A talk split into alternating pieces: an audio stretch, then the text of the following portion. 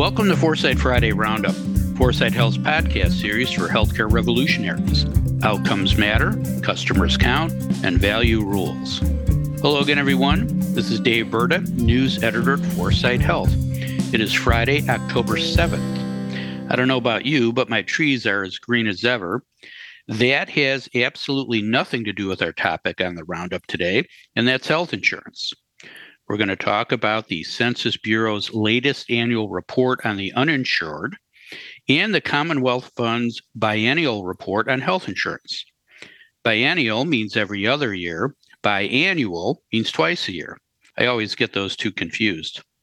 Two people who aren't confused about what these new reports mean for healthcare and for healthcare consumers are Dave Johnson, founder and CEO of Foresight Health, and Julie Murchison, partner at Transformation Capital. But before we say hello to Dave and Julie, I wanted to say hello to the sponsor of the Foresight Friday Roundup podcast, Infor. By connecting the business and mission sides of healthcare, institutions can enhance staff experience and simplify patient interactions. With data driven insights and greater operational control, our sponsor Infor supports your company in making healthcare a calling again for your staff. Hi, Dave. Hi, Julie. How are you guys doing this morning? Dave? Julie, you'll be happy to hear that I spent a couple of wonderful days with our friend Carla Denise Edwards this last week. We met with the community life team, including two resident champions, for an affordable housing development that the community builders is undertaking in downtown Detroit.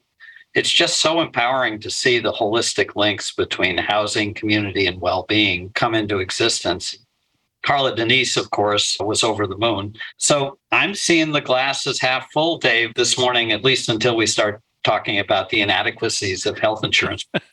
I'll circle this day on my calendar. Thanks, Dave. Julie, how are you? Well, I had a banner week as a healthcare consumer, so I'll try to break it down.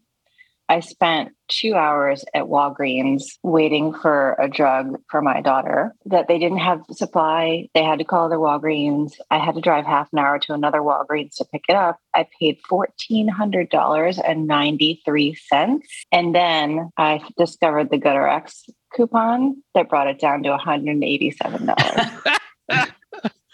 Thank you, GoodRx after spending an hour on the phone with Blue Cross Blue Shield of Massachusetts on Monday to learn that this was actually legitimate because I have a high deductible plan, which of course is partially what we're talking about today. I mean, it was a disaster. Wow. So yeah, that's how I'm doing. Wow. Yeah. That's half empty. So I think you're going to need your virtual therapist after that week. Wow. Oh my gosh. It's been a lot of family therapy this week. That's for sure. That's a huge, huge price difference. Isn't that crazy? I know.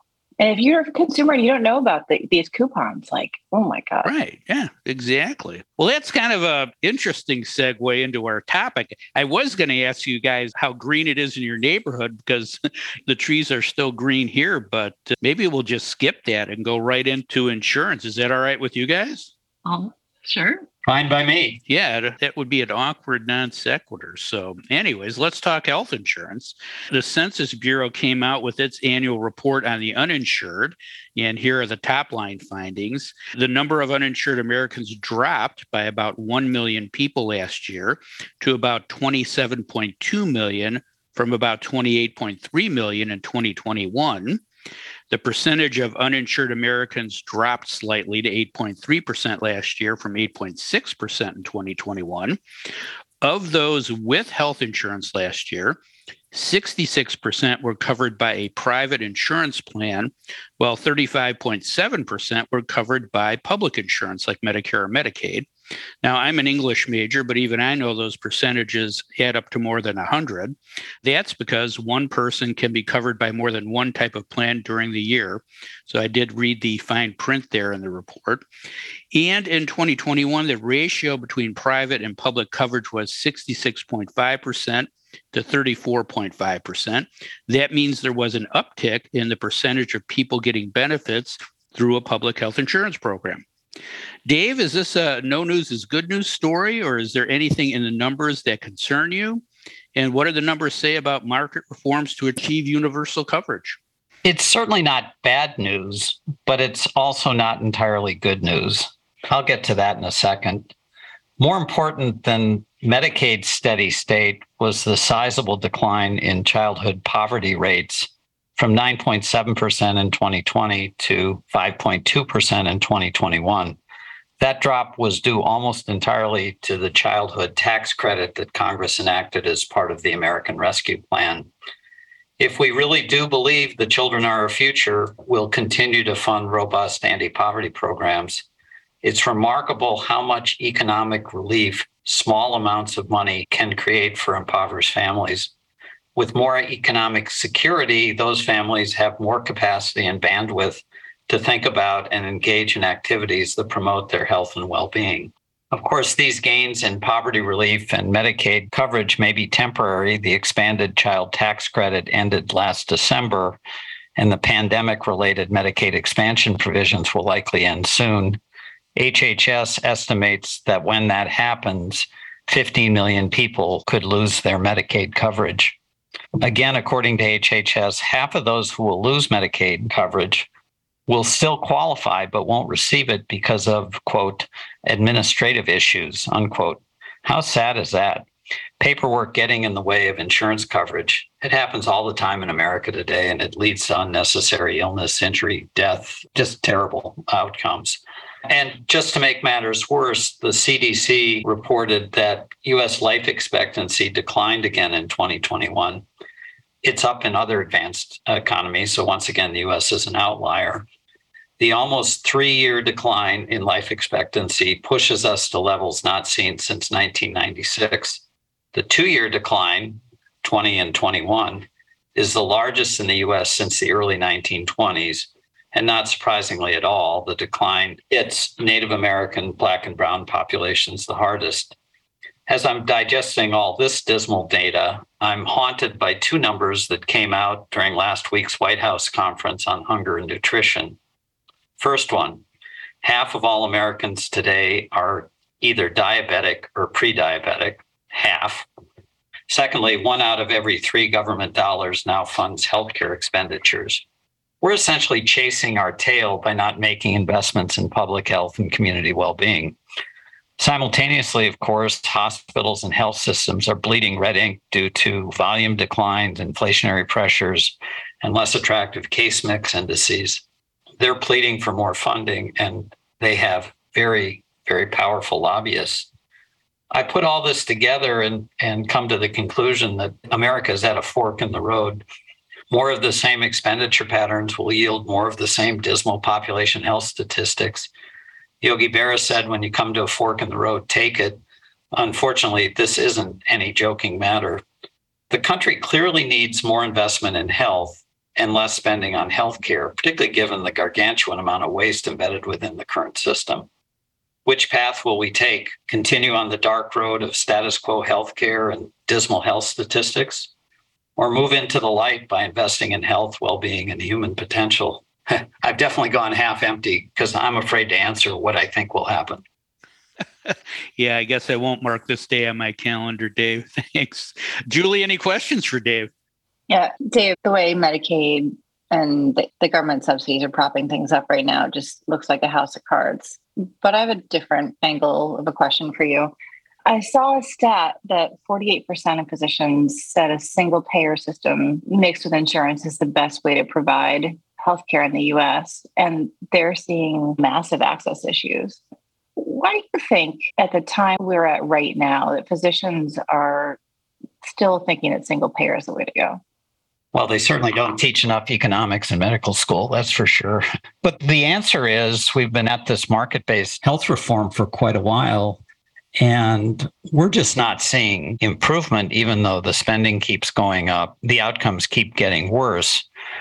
And those of us who believe in bottom up pluralistic insurance coverage and achieving universal health care in that way really need to make a concerted effort to prove that this is a better way than single payer.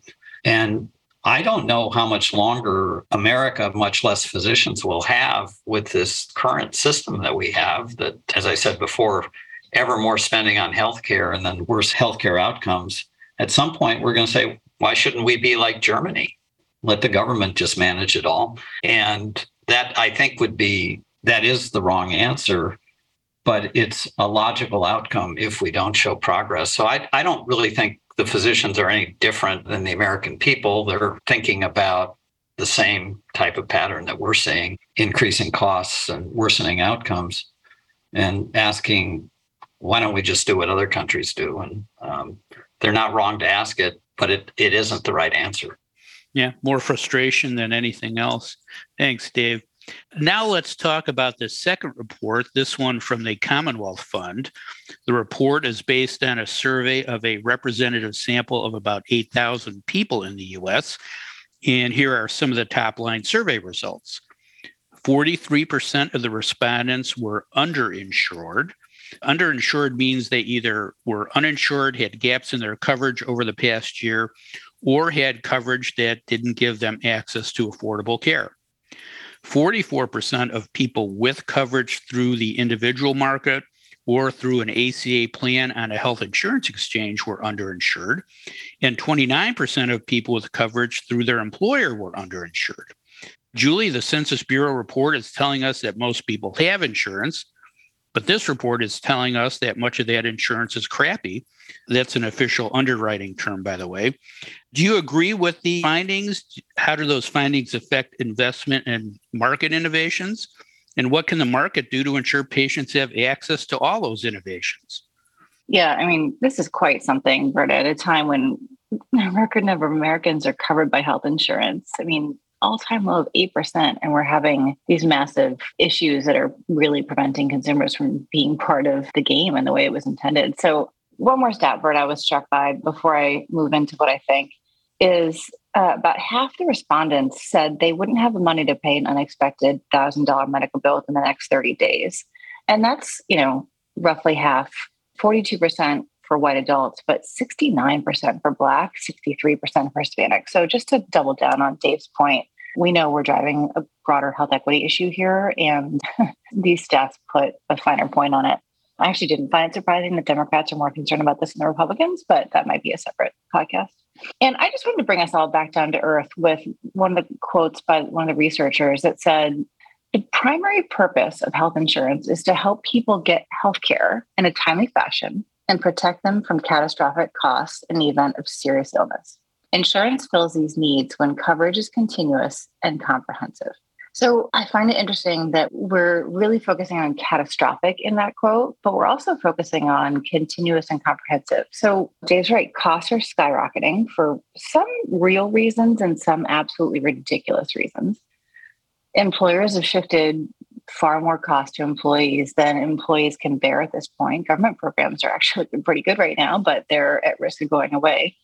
So every player around the hoop has plenty they could do, honestly, to help ensure coverage and frankly, making it continuous and comprehensive. So I'll get on my soapbox now. Get ready. go, go. Providers, they have got to face the music that it's time to lower their fixed costs instead of just jacking rates. And I understand the workforce costs and I understand, you know, other costs that are being driven by inflation but we have had the opportunity to be smart about our strategy.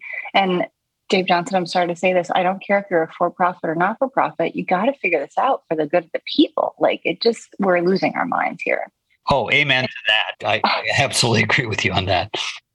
And then when I look at health plans and employers, you know, we've been toying with driving care upstream We've been toying with navigating employees and members to optimize their covered benefits, right? Their use of what they, they're covered for. We've been triaging care to the most appropriate and cost effective providers, or at least saying that we're talking about thinking about doing it.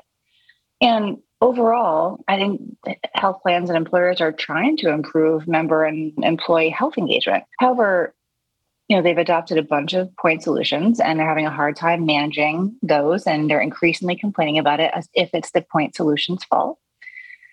And we have a few problems that are solvable but we need like boring things like middleware.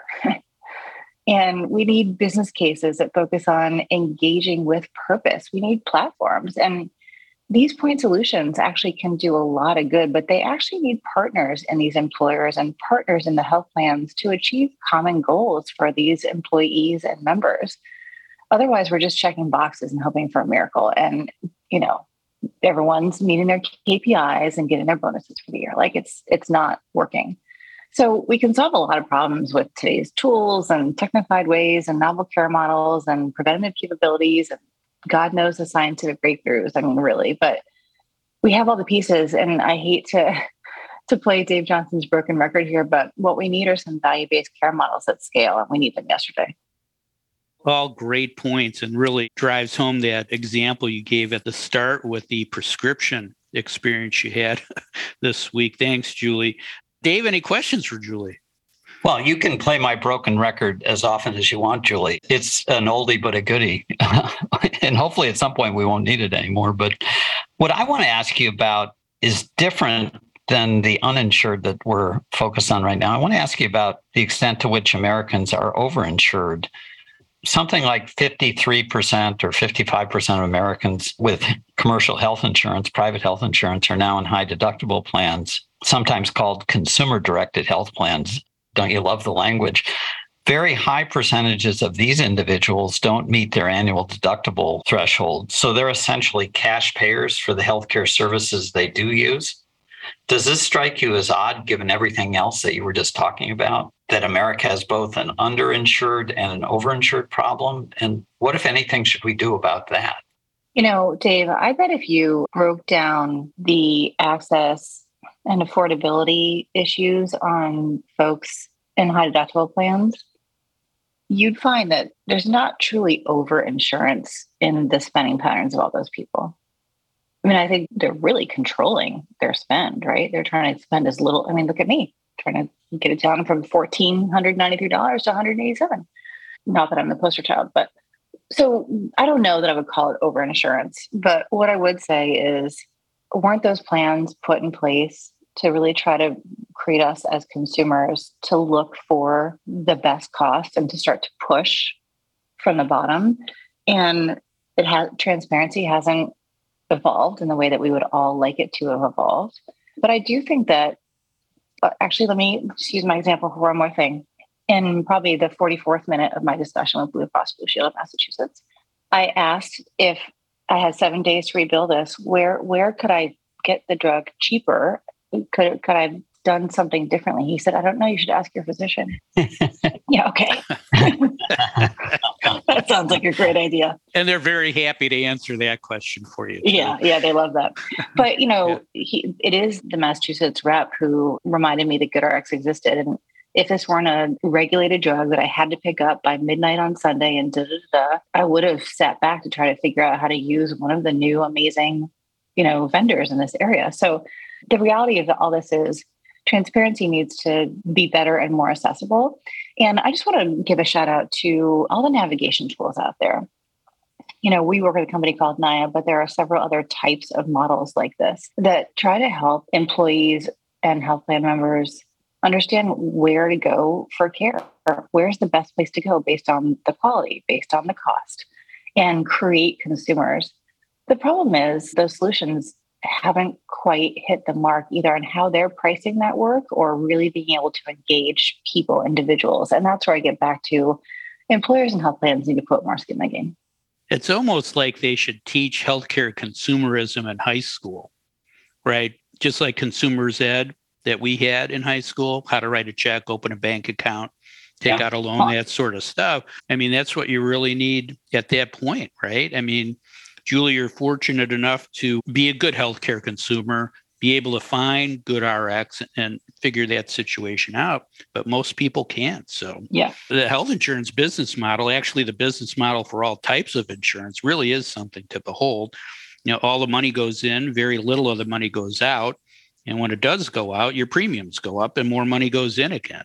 It's pure genius. Don't let your coverage lapse, please. Now let's briefly talk about other news that happened this week. Julie, what happened this week that made you go, oh, wow? Well, two things. I noticed that Brian Donnelly is moving to COO of New York Presbyterian. So he's going to supersede Laura Forese, who's retiring. I suppose that we might see him leading that system someday. Interesting. And second thing is, we just had this comes in like the funny category. Local news we have an ambulance company that is going out of business because it doesn't receive enough reimbursement from insurance. And medicare and state medicaid's programs can't sustain its operations. I don't feel bad for these ambulance companies but i thought it was an interesting note in today's environment are they gonna will they blame gas prices or something they did do that classic thanks julie dave any other news this week that gave you an aha moment well, rather than news, I've got a statistic to share with our audience today. I'm writing a piece for next month's HFM magazine about rewiring healthcare's smartest professionals. And it's not doctors, it's revenue cycle professionals. we all know that revenue cycle management is a massive and growing industry. But to tell you the truth, I wasn't sure how big it was. So I found the most comprehensive and I guess acknowledged report, which is by Grand View Research. And that pegs the RCM market at 140.4 billion in 2022 and growing at 10.3% through 3030. Just to put that into comparison, IBISWorld estimates the US automobile market to be just over 100 billion and growing at just 2.5% this year. Let that sink in for a second. In today's America, processing medical claims, which doesn't add a dime to advancing productivity, is far, far more lucrative than manufacturing and selling cars and trucks. How did it ever get this crazy? Dave, what was that market size of the revenue cycle uh, industry again? 140 billion for automobiles. So it's 40% larger and, and growing at four times the rate of, of the car. Well, I, I know my career and my next life, right? Interesting. Thanks, Dave. And thank you again, Julie. And thanks again to our sponsor, Infor. Infor connects the business and mission sides of healthcare, enhancing the staff experience and simplifying patient interactions with data driven insights and greater operational control. That is all the time we have for today. If you'd like to learn more about the topics we discussed on today's show, please visit our website at foresighthealth.com. And don't forget to tell a friend about Foresight Friday Roundup. Subscribe now and don't miss another segment of the best 20 minutes in healthcare. Thanks for listening. I'm Dave Burda for Foresight Health.